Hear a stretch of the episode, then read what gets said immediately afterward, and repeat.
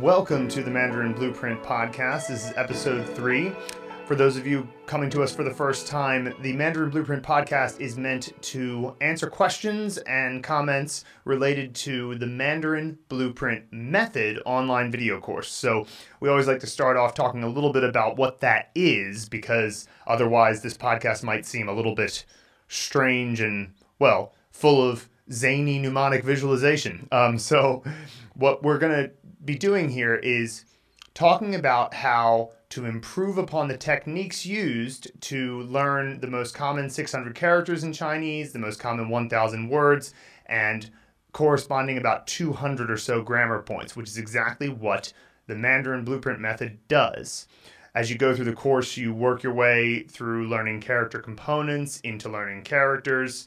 You focus on characters as your main sort of compass, it's your main guiding force as you go through the curriculum. And then you go into words from there. And after you've built up enough words you put them together to create sentences that do not require pinyin because when you learn your characters when you learn those characters you're learning them properly from the beginning from the bottom up you know the components in the character you know the pinyin pronunciations and you know the tone and you know the main meaning of the character so you're building up a very solid foundation which allows you to therefore learn words and sentences with ease.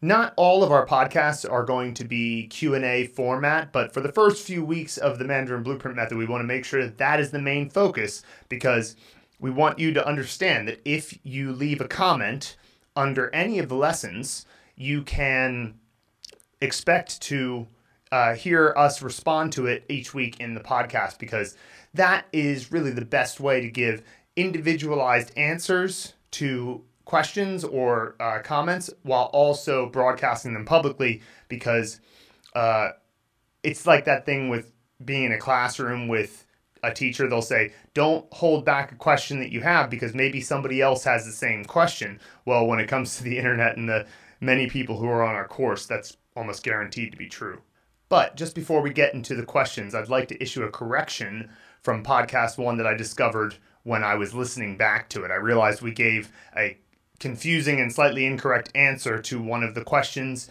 and so I just wanted to issue that correction now. The original question came from a client named Gil, and he asked, Is the character Qi meaning both air and gas? And he didn't actually write the character in the question, he just wrote the pinyin, which is the romanized alphabet of Chinese. He just wrote Q I with a fourth tone marker. Now, we made a mistake in our answer to him because we started thinking about the different words that contain qi, but there are two characters that are both pronounced qi and have only one small difference, and the and also the difference isn't even that great. It's one of them does mean air, and the other one means more vapor, so it's a form of gas. And I can sort of see how Luke and I got a little bit confused there because the responses we had, some of the words we said, like tito, were the which means balloon, were the original qi that just means air, without that extra three dots water left side component. But then later uh, I said Qiyou and Luke said Zhengqi, which are both the vapor character, which means it has that three dots water on the left. So that was a mistake on our part. The first character, Qi, it either means air or it can mean sort of the air about you, your your aura, as it were. You know, so we might say that um, he has a 男子气, which means like he's a very manly air about him. So that was a mistake on our part. Just wanted to issue that correction. Qi and Qi, despite the fact they have the same pronunciation and only one component difference, they are a little bit different in their meaning. First, start off with a little bit of love from Nassim. Nassim is living in Germany at the moment, but he is from Palestine and he has asked us a lot of questions over the past few weeks. And when we answered one of his questions on the podcast, uh, the original podcast number one, he very excitedly emailed us back saying, you know, you guys are really great. And so I'll read you his email. He said, The Mandarin Blueprint method is definitely the best method to learn Chinese. Thanks to Luke and Phil. And when I see a character, a lot of booms go off in my head. I like the way he put that. And what he means is when he sees a new character, he remembers the pronunciation and he remembers the character components and he remembers the meaning. Now, how does he do that? Well, each of those aspects of the character is mapped to a visualized object, person, place, and action. Object, person, place, action. These are the four main things you need to map the meaning and components and pronunciation of a Chinese character in order to remember it visually. Now, why do you want to remember a Chinese character visually? Can't you just look at it on a page a lot and try to remember it that way? Just look at it over and over, write it over and over, maybe write the pinyin again over and over. Well, that is called rote mem- memorization, and it's really boring, and it's actually not as effective as trying to come up with a little mnemonic scene in your head. And that's why we call our character learning method the Hanzi movie method. It's, you shoot little movie scenes instead of trying to rote memorize. So, for example, Nassim says here, when I see the character Shi, suddenly, boom, I imagine myself in the kitchen of my childhood home with Sean Connery. And that's because Sean Connery represents the SH sound in Shi, the kitchen represents second tone, and the uh, childhood home represents the fact that sh doesn't have a final sound. It's not like shang or shao, which does have the ao or ang final tone, but there is no final in sh. So Nassim uh, is having these booms go off in his head, and I love that idea because that really is what's happening. It's much easier to recall visual things than it is to uh, recall just things you looked at on a page. From an evolutionary perspective, looking at a page of text is a brand new thing we've figured out how to do as humans, and therefore it requires our reasoning mind to figure it out if you're starting from scratch and and if you haven't already built up the foundation in the language. So it's not the easiest way to memorize. Whereas visualization, mnemonic visualization, well, you know, even animals have dreams, which is effectively a form of visualization. So it goes way further back into our evolution. Now, our next comment comes from Chad Wrestler, and this comes from Make a Movie for character number eight, Cong, which means from. Now, make a movie lessons are where we put together the various elements of a character and have them interact with each other to create a mnemonic visualized scene or a movie scene. And you need to have an actor and a set and a prop, or, well, a few props usually, to create the scene. Now, actors represent the pinyin initial sound, the Chinese alphabet sort of consonant sound. The set represents the rhyming final sound and then the props represent the uh, character components. Now, the final thing you need to do is go, okay, well, this character means from, so how can I make my actor, set, and props make me think of the keyword meaning of from? Now, Chad says here, I imagined Christopher Walken, so that's his actor, with a walker, so that's his prop, but there might be a little bit of an issue with that. We'll talk about that in a second. But one side of it was smaller. He couldn't move very well and it almost tipped over. He then asked me where I got it from.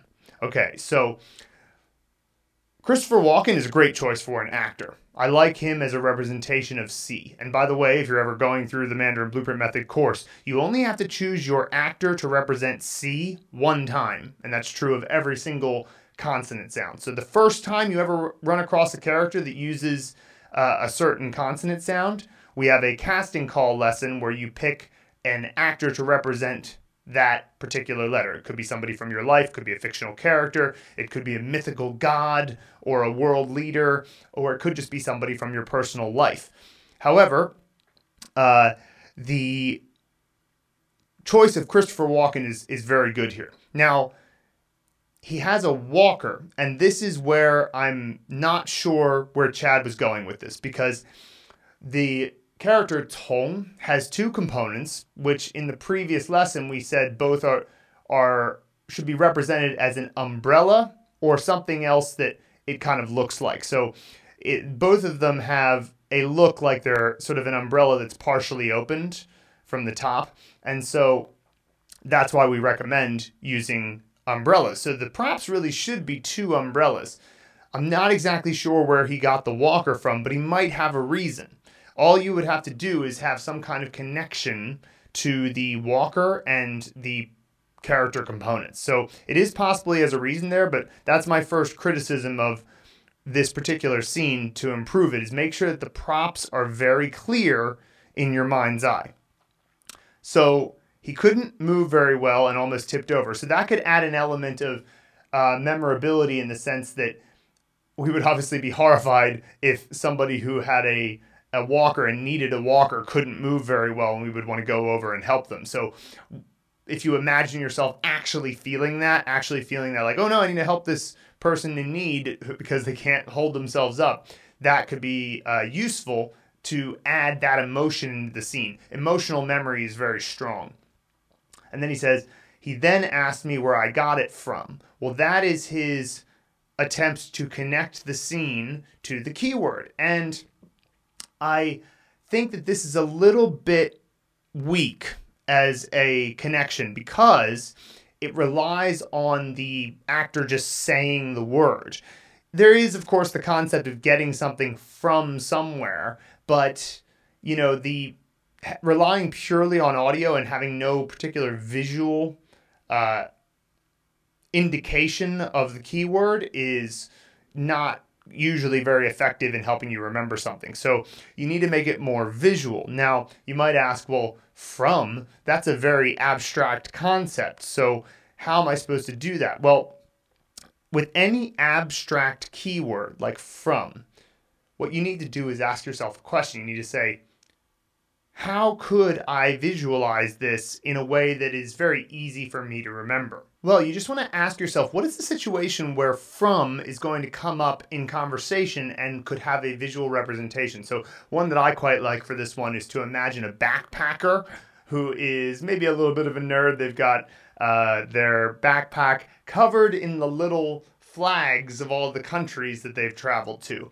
And then you could imagine that you or your actor is talking to this backpacker and they might ask where are you from? But actually them saying the where are you from? bit is not as essential as just that they have an inquisitive look on their face and then the backpacker grabs one of the flags from their backpack and sort of pulls it out and points to it and goes i'm from this country right? So that way it takes the previously pure audio of the question and turns it into a visual element. And that's the best way to have a more memorable scene.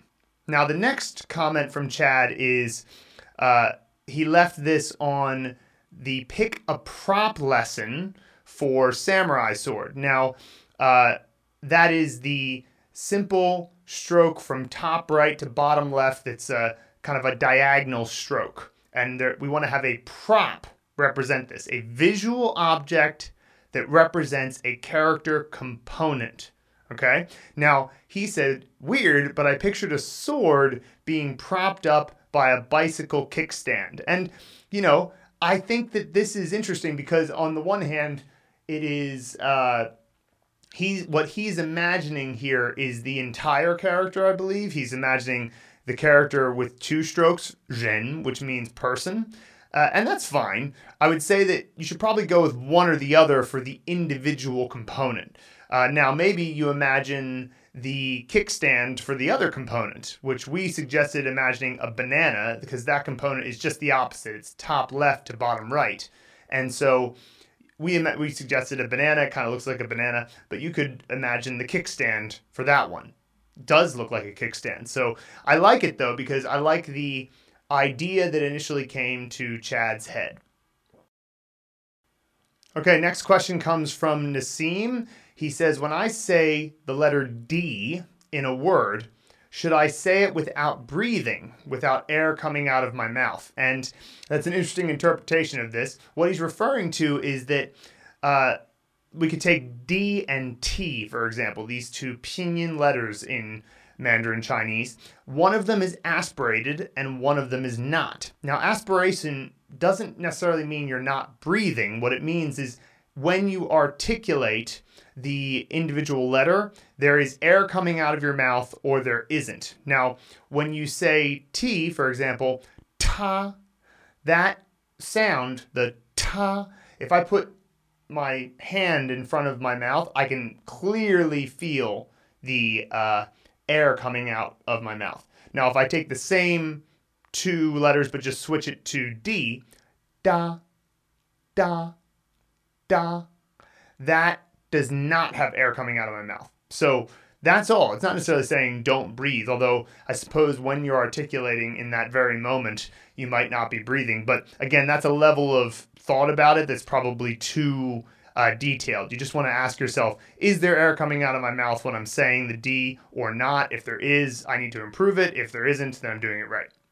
Next, we have a comment from Ryan Smith, and he's been leaving us some great sample scenes. And please, anybody who is on the course listening to this, if you have a scene that you really like, please share it. Uh, we would love to talk about it on the podcast. But uh, I'd also like to make this sort of public service announcement to the people who are on the course because this always seems to be a point of confusion no matter how many times we uh, remind people about this.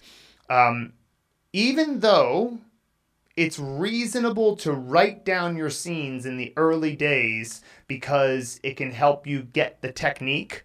You do not want to write down your scenes in the long run. And the reason is because the whole point of mnemonic visualization is that it saves you time. It allows you to learn a character in as quickly as 30 seconds. And so if you had to write down every one of your scenes, it kind of defeats the purpose of the Hanzi movie method. So sometimes we discover that people had been writing down every single one of their scenes, and we're like, oh, no, no, no, there's no need for all that. Because if you had to write it down to remember it, then that would suggest that the only way to remember things in real life is if you wrote them down. And that's obviously not true. You have lots of memories that are not written down, but you remember them just the same. And that's because memory uh, has certain sort of points where it'll go, oh, I need to remember that because it is bright and shining, or it's uh, something that is outrageous. I need to remember that because uh, that's kind of just how memory works. You, you retain the information that might be useful to you in the future, but you can kind of hack that process through mnemonic visualization. You just sort of figure out, okay, what are the things that might happen in real life that I would certainly find to be memorable? And then the next thing you know, that ends up being a great mnemonic visualization scene. Uh, so you do not need to write everything down. Okay, so tangent finished. Let's talk about Ryan's scene. My keyword connection for only is Obi-Wan Kenobi. So this is when he's learning the character from the make a movie lesson and this character has a keyword of only. That's what the character means. So he makes a keyword connection here. And the reason it's Obi-Wan Kenobi is because in the movie Star Wars, uh, there's the hologram of Princess Leia, and she says, Help us, Obi-Wan Kenobi, you're our only hope. And being the only hope is a strong enough con- uh, concept, and of course, uh, it relates back to a cultural trope in Star Wars, and so that is great. That's a really good keyword connection right off the bat. Now, here's his scene. So the set is the living room of his childhood home, and that's exactly right because is third tone, which we recommend third tone taking place in either the living room or the bedroom or some alternative room in your set. And also does not have a final sound, so it would take place in your childhood home. His actor is his uncle J. Now, even though Zhi is spelled Z H I, it sounds much like the English J, so his Uncle J, I'm sure that that's probably fine. And he says, a large farmer with an equally huge gregarious personality. And I like how Ryan's thinking here, right? Because how a person with a, a huge gregarious personality is going to react to, well, let's say outrageous things happening is going to be different than somebody who's very docile and introverted and not very gregarious. So he's already thinking in the right way. Now, his props a spider and the Rolling Stones mouth. Now, The reason he picked a spider, I'm sure, is because the bottom part of this character, if it were by itself, is the character for eight. Spiders have eight legs. Perfect. And then the top component is a mouth. So he imagines that iconic mouth from the cover of that Rolling Stones album. Perfect. Easy enough. And then his keyword association again was Obi Wan Kenobi from Star Wars. Here's the scene My uncle is sitting on the couch in my parents' living room. Through the front door comes Obi Wan Kenobi, cloaked in his thick brown robe from Tatooine with the hood up, riding a giant tarantula. he steers the tarantula uh, to the front of my uncle and tells him that he must go with him to Alderaan. that that it is his destiny and he is the only one who can do it. Uncle Jay jumps off the couch because the destiny comment sounds more emperor like. Then Obi-Wan pulls down his hood to reveal that instead of Obi-Wan, it's actually the Rolling Stones mouth. So I love this scene. It's got the theme of you're the only one who can do this, you're our only hope, and that's direct from Star Wars, and Obi-Wan can represent that by himself. He doesn't really need to have more than that uh, to get across the idea of only, because it's such an iconic scene that you don't need to necessarily go deeper than that. And that's important to remember is that if you have a very memorable movie scene from your life, from a real movie, uh, that can serve as your keyword connection. And that's great when you have moments like that.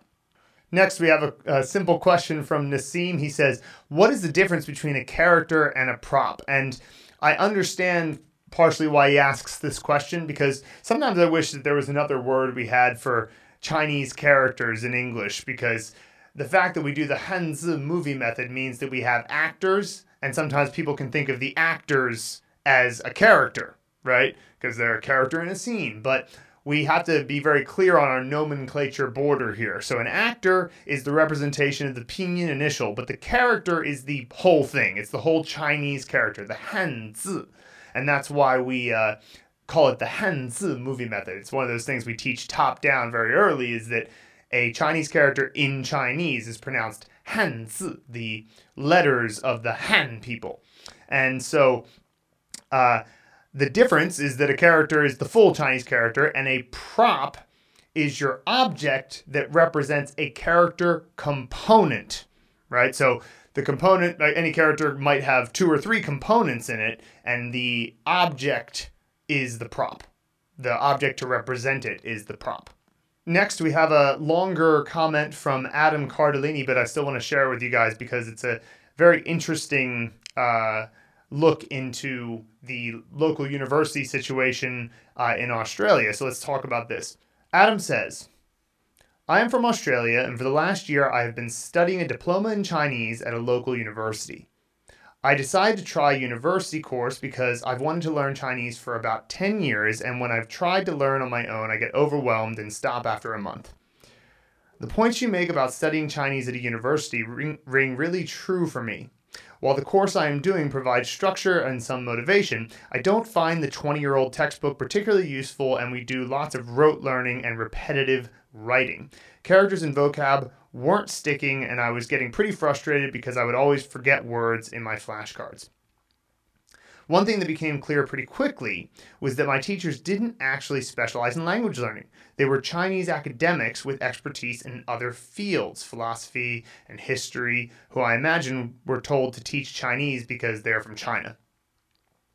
They don't have the language acquisition research knowledge that they can bring to the classroom, and it creates a pretty frustrating learning environment. We were never taught, quote unquote, how to learn. One good thing that has come from the course was that one of the teachers recognized the difficulties Chinese speakers have in teaching Chinese. They showed your video on how to pronounce the third zombie tone. That's nice of them. After class that day, I found your website and I'm really glad I did. I'm really loving the structure and approach you were using. I'm actually enjoying studying because I know I will learn something new each time. Rather than worrying I'm just going to forget everything, and have an ever growing mountain to climb in my flashcard deck. I really like that you include these types of videos that talk about the practical and emotional process of language acquisition. Now I'm considering deferring the course for a year and just working on the Mandarin Blueprint method. From your experience, would you say that there are secondary benefits to having a degree in Chinese? For instance, does the piece of paper make it easier for your skills to be recognized and count more towards getting jobs? So, I am somewhat qualified to answer this question because I have a degree in Chinese, um, but I and you know I think that's kind of cool that they showed our video in class. That's that's great. I'm glad to see that the um, Mandarin Blueprint method has made its way into at least one uh, university's day to day classroom materials. But I would say regarding the uh, helpfulness of a degree, well, I mean, I suppose it's like anything uh, relating to university because uh, what university does have is an accreditation system. So it is true that when somebody sees a degree, they go, okay, well, at least some institution out there that is accredited says that you know this stuff. And unfortunately, while it's coming around, uh, there are ways of becoming accredited online through various uh, online courses. It still hasn't quite reached the uh, level of a university when it comes to how much a your average company is going to look at it and see it as being relevant. However, when it comes to Chinese, if you pass one of the HSK tests, especially the highest level, the HSK 6, many people will consider this good enough to at least prove that you can function in the language competently. And so I would say that getting the degree in Chinese, maybe get it if you don't have a degree at all. Uh, but if you do have a degree in some other area, it might not be necessary to do. It's really up to you. I can say that thus far, it has not led to any particular jobs for me, although it did open the opportunity for me to get the entrepreneurship visa here in Sichuan province, which was a big deal. It allowed me to live here for two years and uh, just be able to work on Mandarin Blueprint. So uh, there and there may be advantages to it in the future, but because I'm you know doing this particular project, I haven't needed to apply for a job. But I can't imagine that it wouldn't be helpful for uh, a job where somebody is looking for a fluent Chinese speaker. Um, you know, when it comes down to we need this uh, person to be our next liaison to China, and one person has just the HSK 6 certificate, and the other person has an HSK 6 certificate and the um, degree from a, a university, well, you know, they'll probably go with the person with the degree as well. So we'll leave the podcast there for today. Remember, you can leave your comments on the actual course. The link to the course is in the show notes. And we are now on iTunes and Stitcher as well. So if you'd like to subscribe to us there, and of course, you can also just uh, copy the podcast feed into your favorite podcast app. So thank you very much for listening, and we'll see you very soon.